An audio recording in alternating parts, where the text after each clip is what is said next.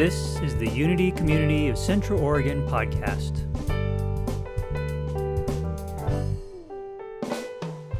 So, the story of Hanukkah is a sacred story. And where sacred stories get their power is not on the literal level, what literally happened or didn't happen. That, that's not where we go to find the rich part. In a sacred story, you look at the elements of it and say, where is that my story? Where can I grow by looking at that? And so,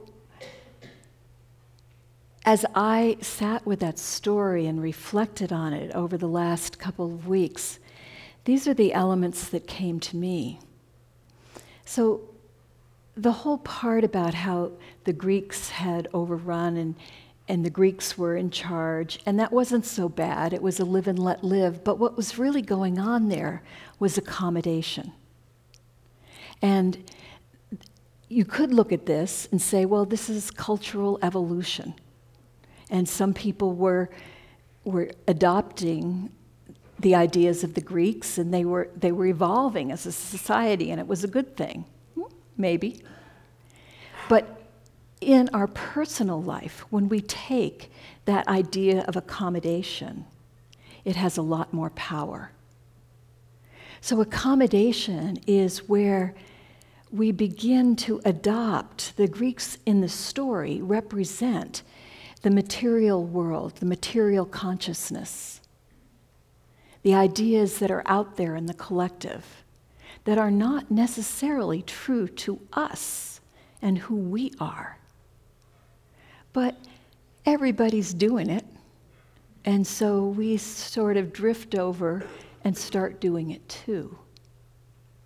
But it's not, it's not home. It's not our North Star. But we kind of conveniently forget that.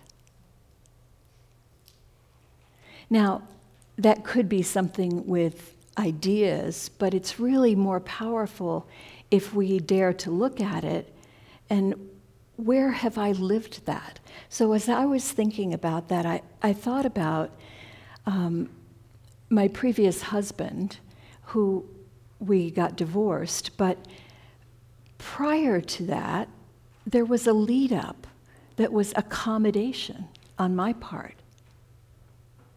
He, he did something, he betrayed me, and he's got his whole story of what led up to that.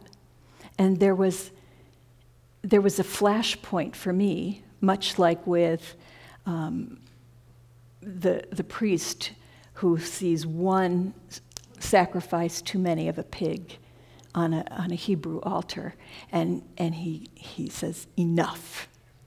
So I had my flashpoint where I ended it.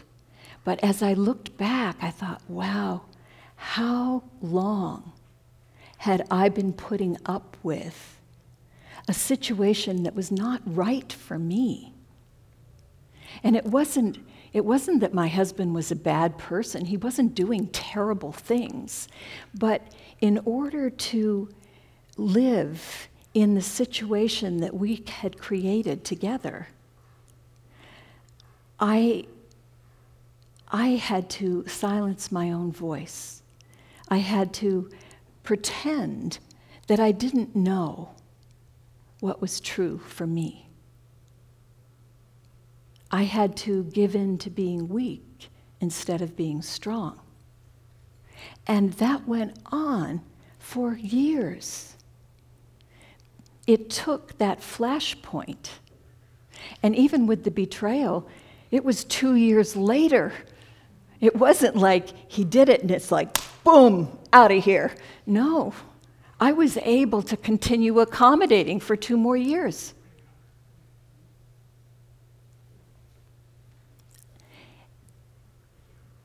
A lot of us in this room, I'm sure, have had divorces.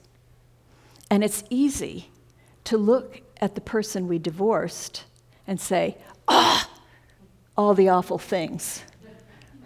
And, and if, you're, if you're looking for a new partner and you meet somebody who only can say, ah, all the awful things, run.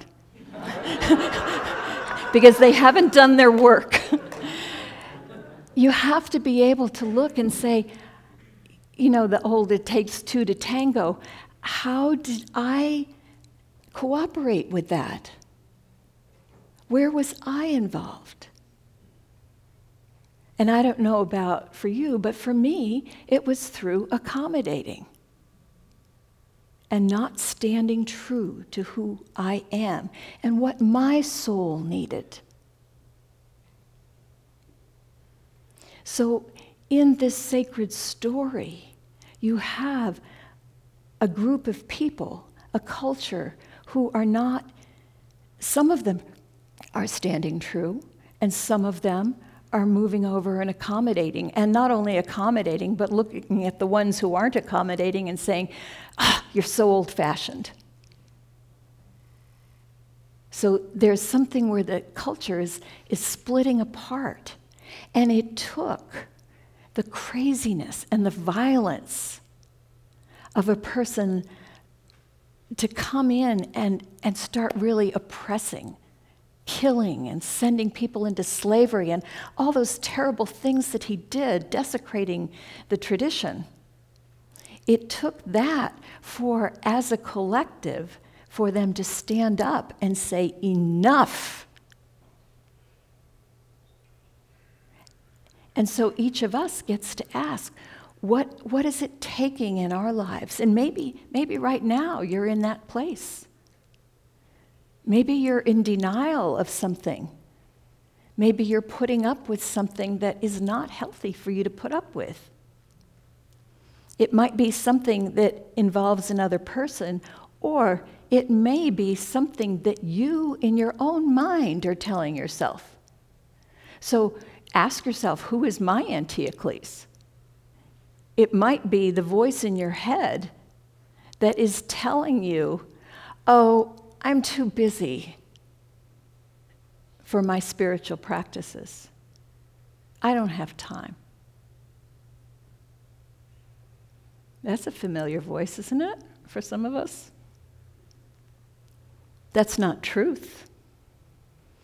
Because spiritual practice is how we remember who we are. That's why it was so important to the Hebrew people that they continue with their spiritual practice. It isn't that the practice itself was so wonderful, it was that those were the practices of their tradition that helped them to remember who they were, how they aligned with the divine.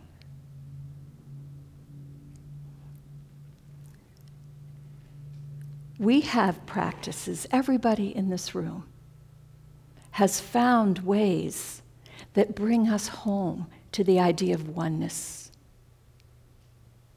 The gentleman was sharing about integrity, his practices that every day he says, How have I gotten away from that?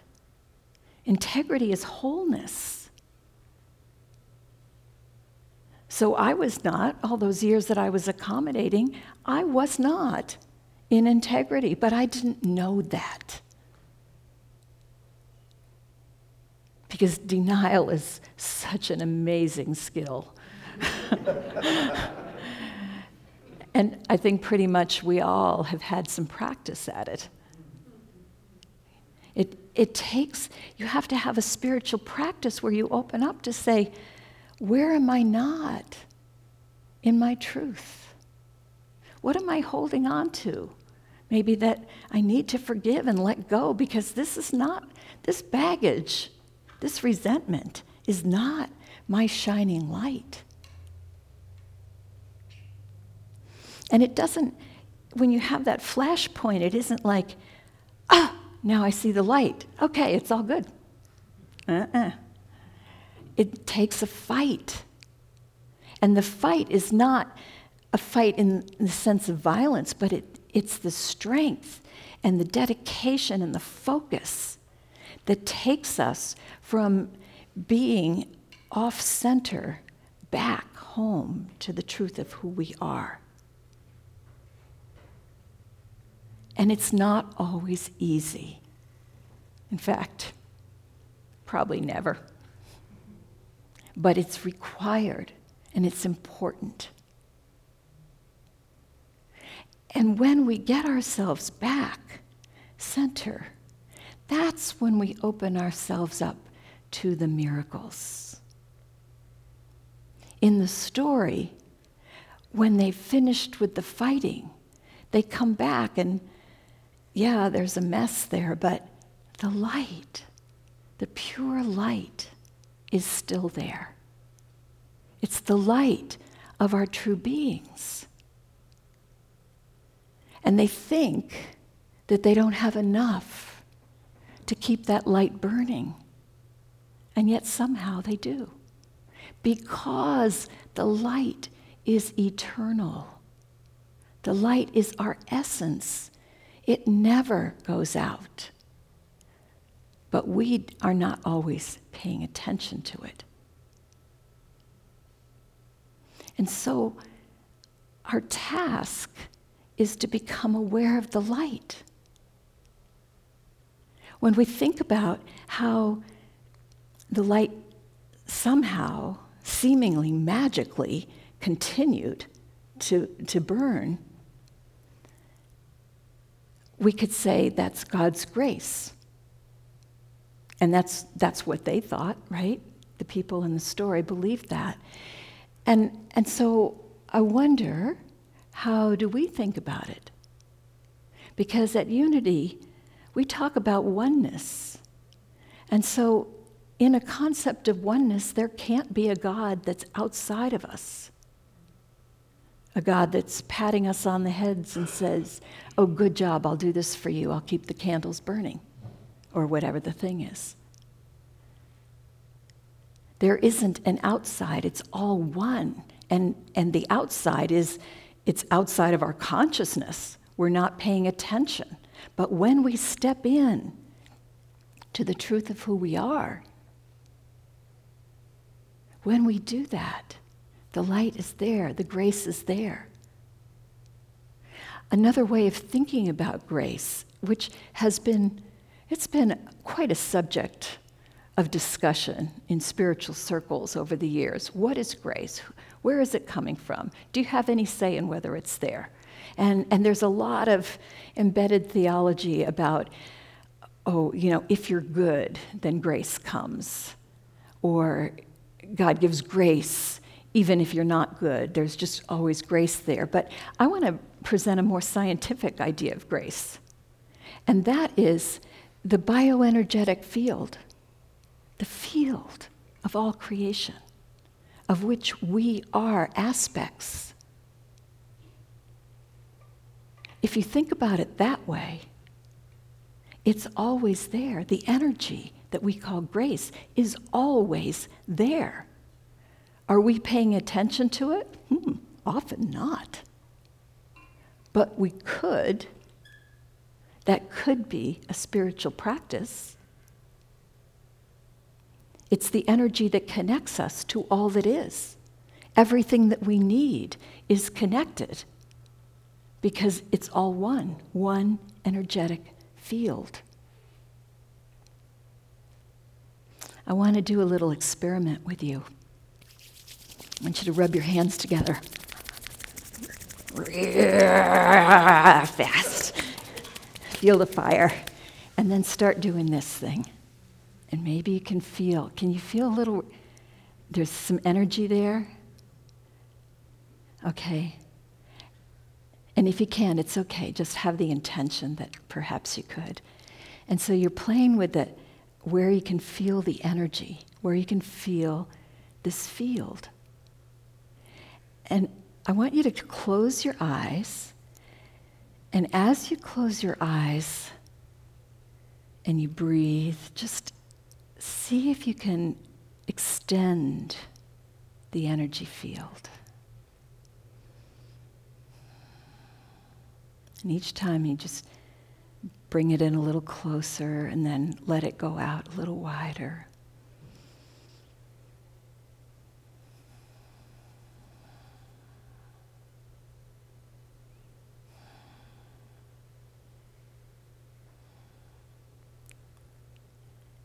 And as you, as you press inward, just ever so gently, you can feel this energy, like an energetic ball that you're holding.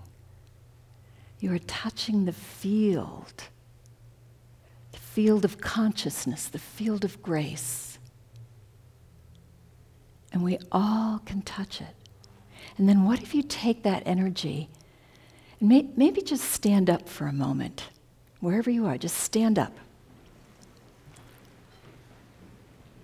And depending on your level of flexibility, you can, and also elbow room wherever you are, but you can practice this at home.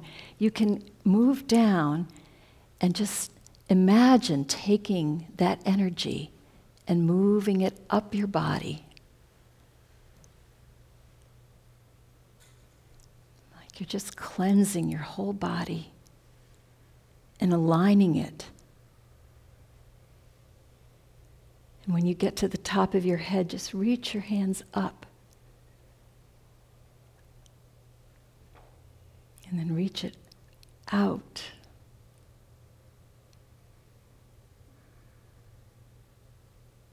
And then reach it down. So you're touching all the elements. You can reach in front and reach behind. And just conclude with at your heart and just feel the energy pulsing from your heart.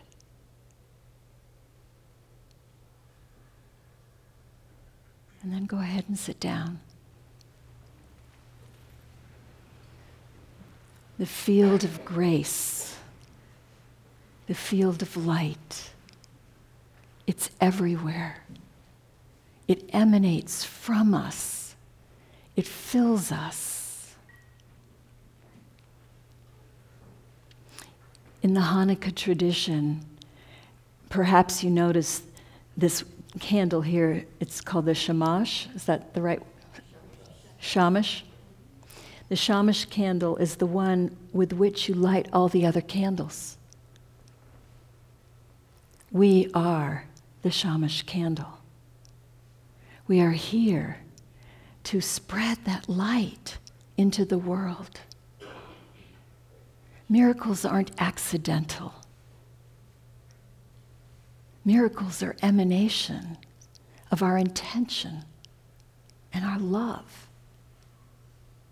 And if we practice, we light the world.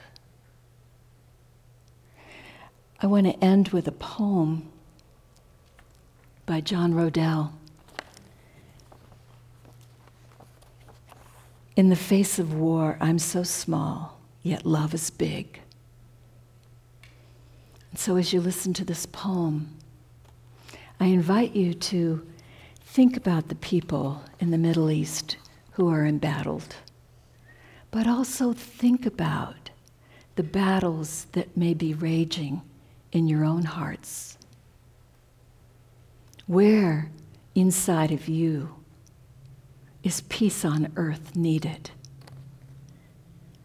I can't make the world be peaceful. I can't stall tanks from roaring down roads. I can't prevent children from having to hide in bunkers. I can't convince the news to stop turning war into a video game. I can't silence the sound of bombs tearing neighborhoods apart. I can't turn a guided missile into a bouquet of flowers. I can't make a warmonger have an ounce of empathy. I can't convince ambassadors to quit playing truth or dare. I can't deflect a sniper's bullet from turning a wife into a widow. I can't stave off a country being reduced to ash and rubble. I can't do any of that. The only thing I can do is love the next person I encounter without any conditions or strings.